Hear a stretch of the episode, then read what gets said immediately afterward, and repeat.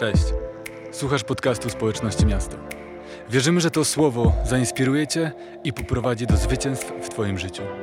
Jeśli chcesz dowiedzieć się więcej, przyjdź na nasze coniedzielne spotkania albo sprawdź nasze media społecznościowe. Widzimy się na mieście.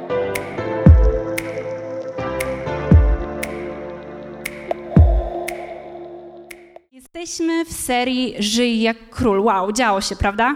Działo się, było kazanie o gniewie, o zapalczywości, było kazanie o krytyce, było kazanie o tym, żeby zamienić wartość w jakość. Działo się, działo się. To są kazania typu, że trochę wbija nas w fotel, prawda? Trochę jest niewygodnie tutaj w społeczności miasta ostatnio. Ale wiecie, kiedy ja słyszałam kazanie pastora Alka Koniecznego o krytyce, Wiedziałam, że to chyba jest do mnie. Wiedziałam, że coś, coś jest na rzeczy, coś czuję się niewygodnie. Nie wiem, czy też tak mieliście.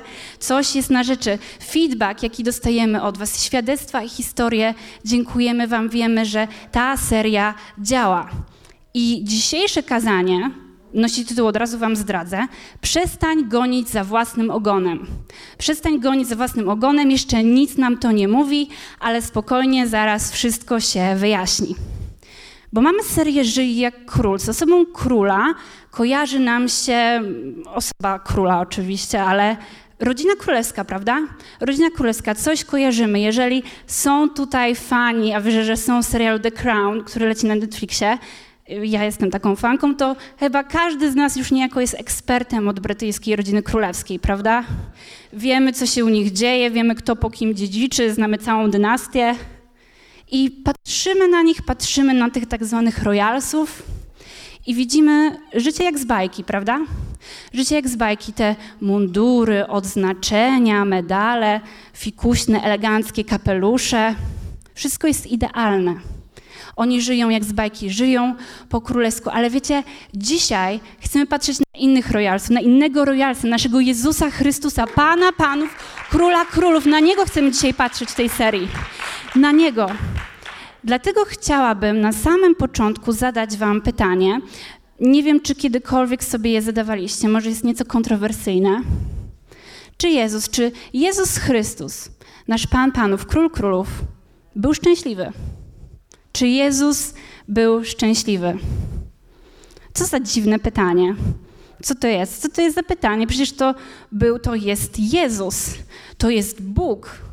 Szczęście to nie, Jezus był ponad takie ziemskie dyrdy, małe jak szczęście. Przecież to jest i był Bóg.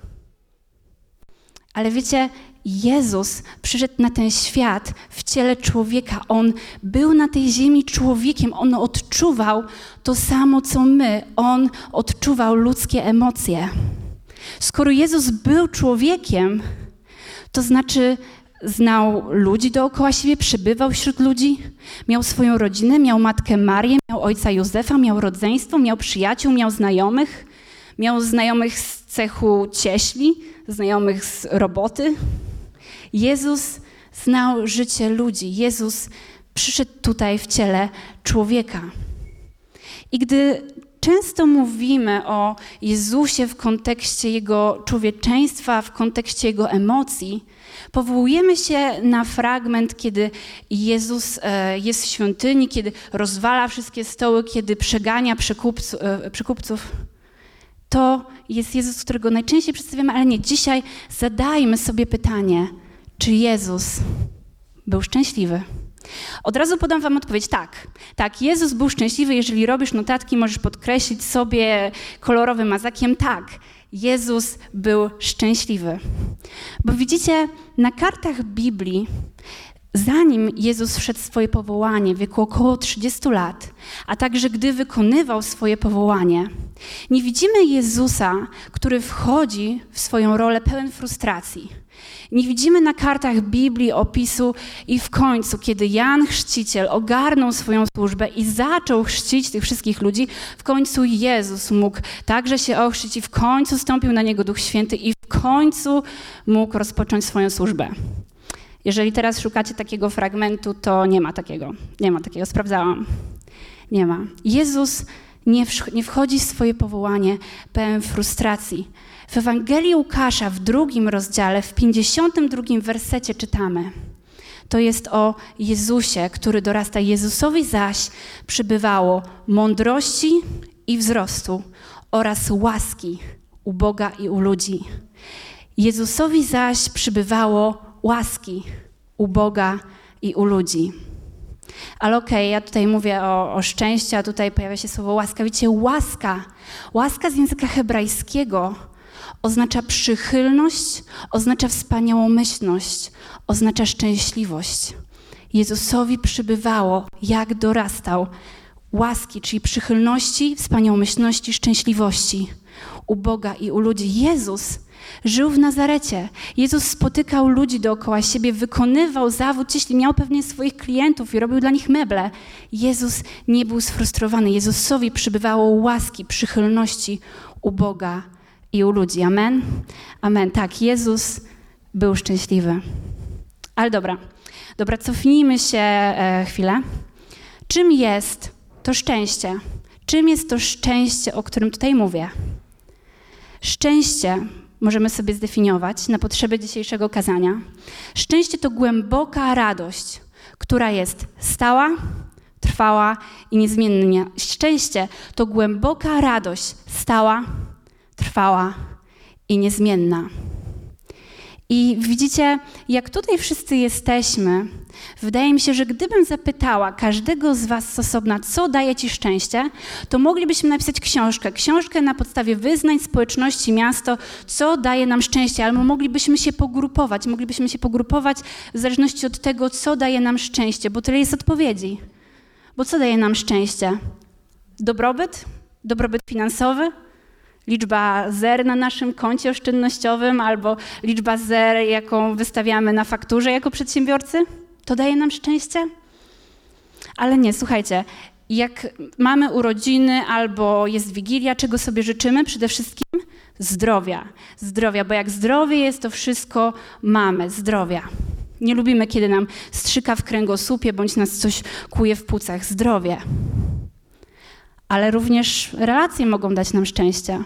Relacje, dziewczyna, chłopak, idźmy dalej, pierścionek zaręczynowy, zaręczyny, ślub jak z bajki, małżeństwo. Jak małżeństwo, to i dziecko, a jak dziecko, to i drugie, trzecie, czwarte i trzeba kupić samochód, by wszystkich pomieścić, więc znowu dobrobyt finansowy. Moglibyśmy tak wymieniać, wymieniać i wymieniać, ale wiecie, inny król, który jest bliski naszej serii, król Salomon we wczesnych latach swojego życia odkrył źródło szczęścia, czyli jego zdobycia, utrzymania i rozwijania. Ale skoro to szczęście trzeba utrzymać, tą głęboką radość, która jest stała, trwała i niezmienna, oznacza to, że są pewne bariery, które stoją nam na drodze do tego szczęścia, do osiągnięcia tego stanu głębokiej radości. I to dzisiaj chciałabym omówić. Nie będę omawiać wszystkich barier stojących na drodze do szczęścia, ale omówię kilka najważniejszych, które chciałabym, żebyśmy zapamiętali, ok? Amen? Jesteście ze mną? Super. Super. Słuchajcie, pierwszą barierą stojącą na drodze do szczęścia, po pierwsze, jest szukanie szczęścia tam, gdzie go nie ma. Szukanie szczęścia tam, gdzie go nie ma. Otwórzmy Księgę Kaznodziei Salomona, piąty rozdział, dziewiąty werset. W nim jest napisane: Kto kocha pieniądze, pieniędzmi się nie nasyci. Kto kocha bogactwo, zysku mieć nie będzie. Kto kocha pieniądze, pieniędzmi się nie nasyci. Szukamy szczęścia tam, gdzie go nie ma. Szukamy szczęścia tam, gdzie jest ono tymczasowe, gdzie nie jest ono odwieczne, bo widzicie, ta liczba zer na naszym koncie oszczędnościowym, ona może dzisiaj znaczyć wiele, ale szczególnie nasze pokolenie będzie do końca życia pamiętało takie słowa jak inflacja, więc dzisiaj one mogą mieć wartość, ale jutro może okazać się zupełnie inaczej. Albo lokujemy szczęście w tej relacji, w tej dziewczynie, w tym chłopaku, ale mam do ciebie wiadomość, twój chłopak też jest człowiekiem. Twój chłopak też jest człowiekiem, twoja dziewczyna jest człowiekiem, co oznacza, że jest niedoskonały, jest idealny, ma swój charakter, który jest niedoskonały, ma swoje emocje, ma humory. I szczęście może ulotnić się od tak z powodu czyjejś wady. Szukamy szczęścia tam, gdzie go nie ma. Wszystko, co jest pozbawione od wiecznych wartości i od wiecznych intencji. Mam dla Ciebie wiadomość, nie dysponuję mocą dawania szczęścia. Nie dysponuje mocą dawania szczęścia. W Jakuba w czwartym rozdziale, w wersetach od 1 do 2 czytamy. Skąd wojny i skąd starcia między wami? Czy nie wynikają one z waszych namiętności, które toczą walkę w waszych członkach? Pożądacie, a nie macie. Czy nie wynikają one z waszych namiętności, które toczą walkę w waszych członkach? Szukamy szczęścia, szukamy go intensywnie, intencjonalnie, ale idziemy drogą naszych własnych pragnień, naszych własnych namiętności. I uwaga, tam, gdzie szczęście jest tymczasowe, jeszcze raz to podkreślę, tam go nie ma. Ono ucieka, ono znika. Po drugie, jeżeli cały czas jesteś ze mną, drugą barierą stojącą na drodze do szczęścia jest zazdrość. Jest zazdrość. W księdze przypowieści Salomona w 27 rozdziale, w czwartym wersecie czytamy: Okrutna jest zapalczywość a gniew bywa jak powódź, lecz kto ostoi się przed zazdrością? Okrutna jest zapalczywość, a gniew bywa jak powódź. O tym mówił pastor Adam Dzieciątko w tej serii. O tym mówił. A wiecie jeszcze, co mówi Salomon? Salomon mówi, że złość nie jest tak okrutna jak zazdrość. Zazdrość jest jeszcze gorsza. Gdybym miał to, co on, to byłbym szczęśliwy.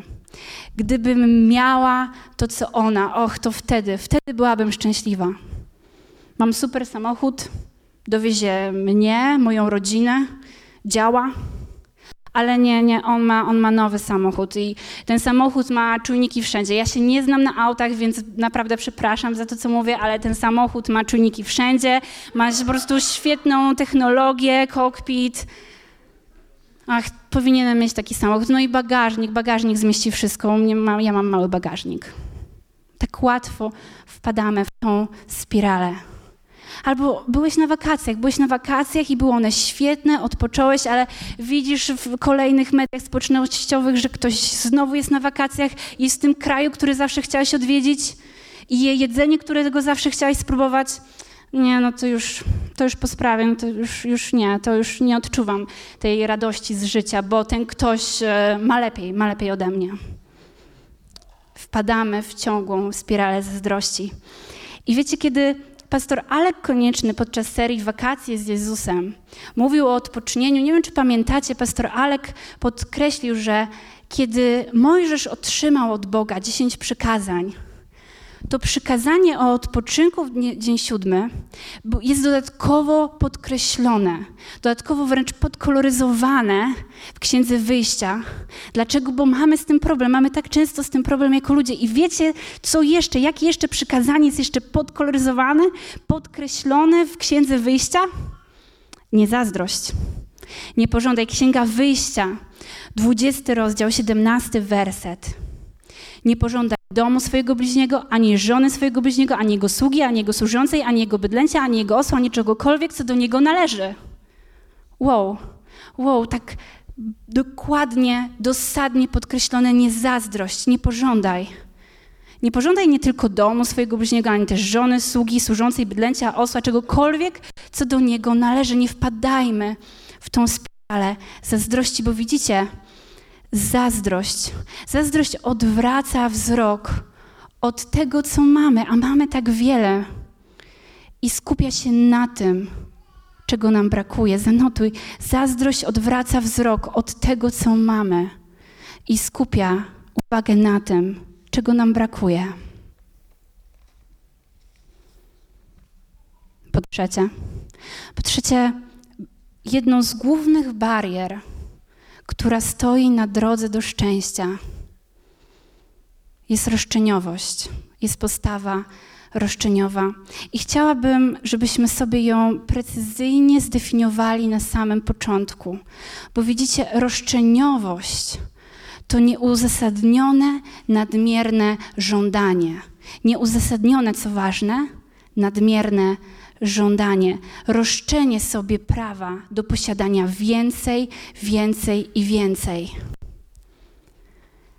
W Księdze Przypowieści Salomona w 21 rozdziale, w drugim wersecie według tłumaczenia Biblii Tysiąclecia jest napisane Każdego droga zdaje mu się prawa, lecz Pan osądza serca. Każdego droga zdaje mu się prawa, lecz Pan osądza serca. Każdego droga, każdego perspektywa zdaje mu się właściwa. Każdego subiektywne odczucie zdaje mu się właściwe, lecz to Pan osądza serca. Wiecie, nieważne ile mamy, nieważne ile nam dano, mamy w sobie jakieś naturalną, mamy w sobie naturalną potrzebę do posiadania i żądania więcej i więcej i więcej, więcej od naszych rodziców, więcej od naszych opiekunów, więcej od naszych współmałżonków, od, naszych, e, od naszego rodzeństwa, od naszych przyjaciół, znajomych, więcej, więcej i więcej. Ale co ważne, chciałabym, żebyśmy to złapali. Dzisiejsze kazanie nie jest o tym, byśmy obniżyli swoje oczekiwania i swoją poprzeczkę. To nie jest o tym, jakby co. Jeżeli coś takiego zanotowałeś, to, to, to wykreśl. To nie jest o tym kazanie. Dzisiejsze kazanie jest o tym, że główną barierą na drodze do szczęścia jest nasze nadmierne żądanie, bo widzicie, nasi rodzice wychowywali nas i, i popełnili pewnie wiele błędów. Nasi pracodawcy, oni e, oczywiście dają nam pracę, ale też popełniają błędy, a my rościmy sobie prawo do żądania więcej, więcej i więcej, chociaż to nie jest sezon życia na więcej, chociaż wcale nie jesteśmy w tym miejscu, by żądać więcej. Nie mamy szans na szczęście tak długo, jak nasze serce skupia się na tym, czego nie mamy i na tym, do czego według nas samych jesteśmy uprawnieni. Chcemy żądać, chcemy żądać więcej od naszych rodziców, że powinni to zrobić, a tego nie zrobili. Chcemy żądać od naszych pracodawców, że powinni tak się zachować, a nie inaczej. W tej korporacji powinny być takie benefity, a nie inne. Żądamy. Żądamy. Wiecie, mam, mam taką historię ze swojego życia. Obrałam drogę, większość z Was tutaj może wiedzieć, obrałam drogę edukacji która jest dosyć czasochłonna, delikatnie mówiąc. Jest dosyć czasochłonna. Pięć lat jednolitych studiów magisterskich bez żadnej przerwy, a następnie trzy lata aplikacji radcowskiej, by mieć jakiś konkretny zawód prawniczy. I, I, to jest czasochłonne. To było czasochłonne.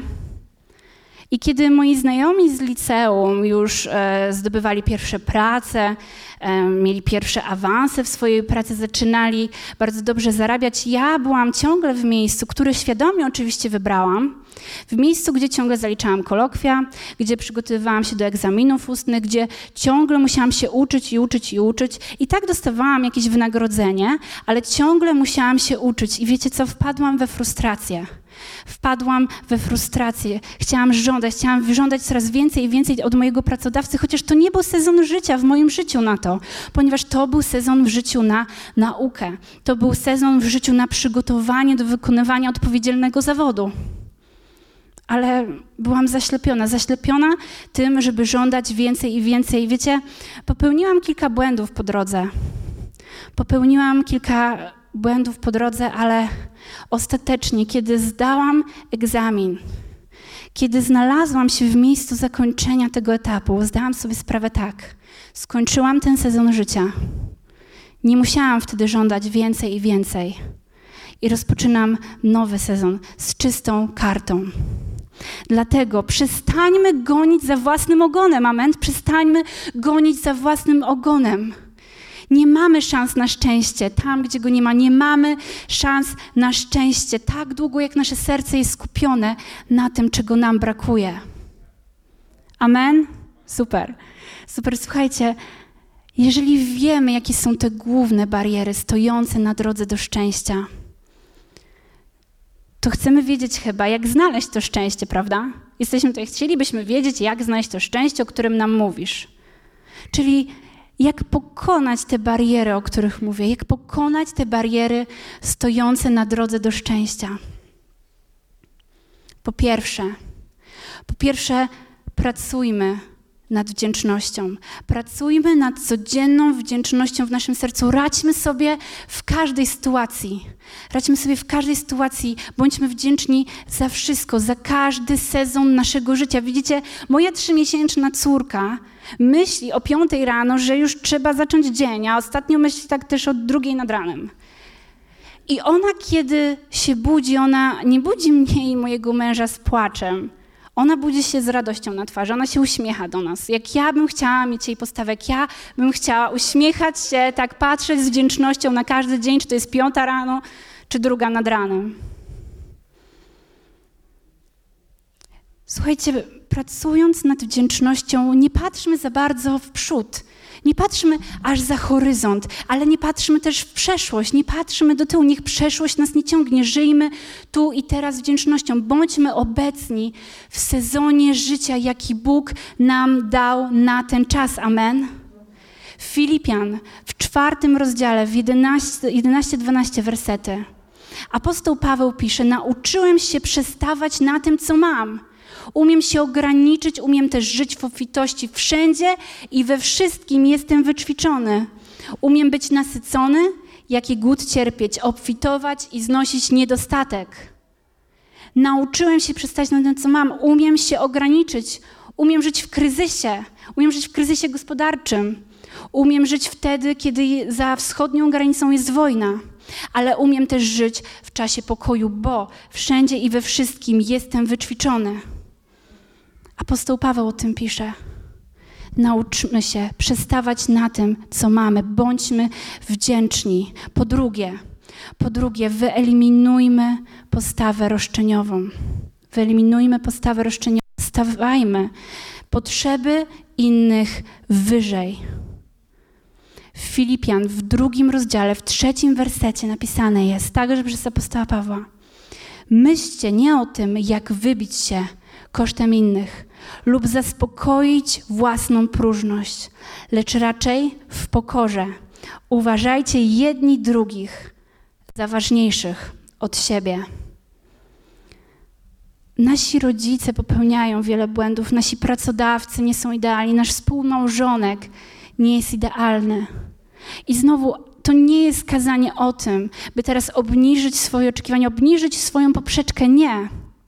Nie, ale kochajmy ich, bądźmy wyrozumiali, kochajmy i przebaczajmy im jak Jezus. Jezus, który będąc na krzyżu, który będąc mordowanym, On wybaczył tym, którzy Go zabijali. Amen. Amen. Bądźmy jak Jezus. Nie wymagajmy od naszych rodziców, od naszych współmałżonków, od naszego rodzeństwa, od naszych przyjaciół, od naszych znajomych z pracy, od naszych pracodawców tego, co jest ponad ich możliwości, tego, co jest ponad ich siły. Bo widzicie, a propos rodziców, każde pokolenie i tak samo rodzeństwo, każde pokolenie ma swoje jakieś cząstkowe, częściowe poznanie na daną dziedzinę, na wychowanie, na poglądy. Każde pokolenie ma cząstkowe poznanie i kolejne pokolenie zdobywa jeszcze jedną cząstkę i kolejne pokolenie zdobywa jeszcze jedną cząstkę. I tak oni popełniają błędy ale nie wymagajmy od nich co, tego, co jest ponad ich możliwości, ponad ich siły. Po trzecie, po trzecie, jak znaleźć to szczęście, jak pokonać bariery stojące na drodze do szczęścia. Wyrwijmy chwasty zazdrości z naszych myśli. Z naszych myśli, bo widzicie, Musimy pracować nad wdzięcznością w sercu. Wy, możemy też wyeliminować postawę roszczeniową. Ale zazdrość, zazdrość, o której mówiłam przed chwilą, pojawia się tak często na poziomie myśli. Na poziomie myśli rzadko jest tak, mam nadzieję, że zazdrościmy i od razu bierzemy to auto, co nam się podoba. Tak jest rzadko. To wszystko pojawia się na poziomie myśli, dlatego musimy wyrwać chwasty zazdrości. Jeżeli ktoś e, nie lubi ogrodnictwa, to przepraszam, ale to takie adekwatne porównanie chwasty zazdrości. Musimy oczyścić nasz ogród umysłu i wyrwać te chwasty. Słuchajcie, bądźmy jedno. Bądźmy jedno z naszymi przyjaciółmi, z naszym rodzeństwem, z naszymi znajomymi w różnych sezonach życia, w jakim oni się znajdują. Amen? Bądźmy jedno. Jeżeli nasz znajomy dostaje super pracę, o wiele lepszą niż my, o wiele lepiej płatną, cieszmy się razem z nim. Cieszmy się razem z nim, cieszmy się tak, że aż zabierzemy go na kawę, to oblać. Jeżeli ty jesteś singielką i twoja przyjaciółka akurat wychodzi za mąż, jeżeli twoja przyjaciółka wychodzi za mąż, urządź jej najlepsze panieńskie, jakie widziało Trójmiasto. Ciesz się razem z nią. Bądź z nią jedno w tym sezonie życia, w jakim ona teraz jest. Pilnujmy naszych myśli. Pilnujmy naszych myśli i wyrwijmy chwasty zazdrości, bo w Rzymian, w liście do Rzymian 12 rozdziale, 15 wersecie jest napisane Weselcie się z weselącymi się, a płaczcie z płaczącymi. To jest sposób na wyrwanie chwastów zazdrości. Po prostu się cieszmy z cieszącymi się, weselmy się z weselącymi.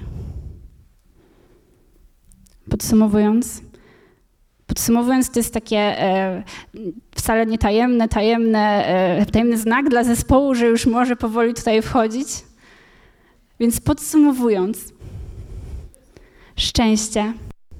Szczęście to głęboka radość, która jest stała, która jest trwała, która jest niezmienna, stała, trwała, niezmienna. Król Salomon zastanawiał się, jak rozwijać to szczęście, jak utrzymać to szczęście. I doszedł do wniosku, że są pewne bariery, które nam uniemożliwiają osiągnięcie tego stanu szczęśliwości.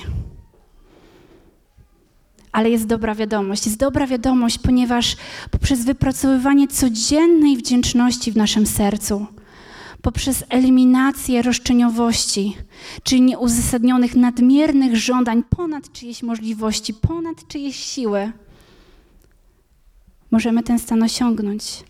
A także kiedy wyrwiemy chwasty zazdrości na poziomie naszych myśli, kiedy będziemy jedno z naszymi znajomymi, z naszymi rodzinami w różnych sezonach życia, w jakich się znajdujemy. O tym mówił król Salomon.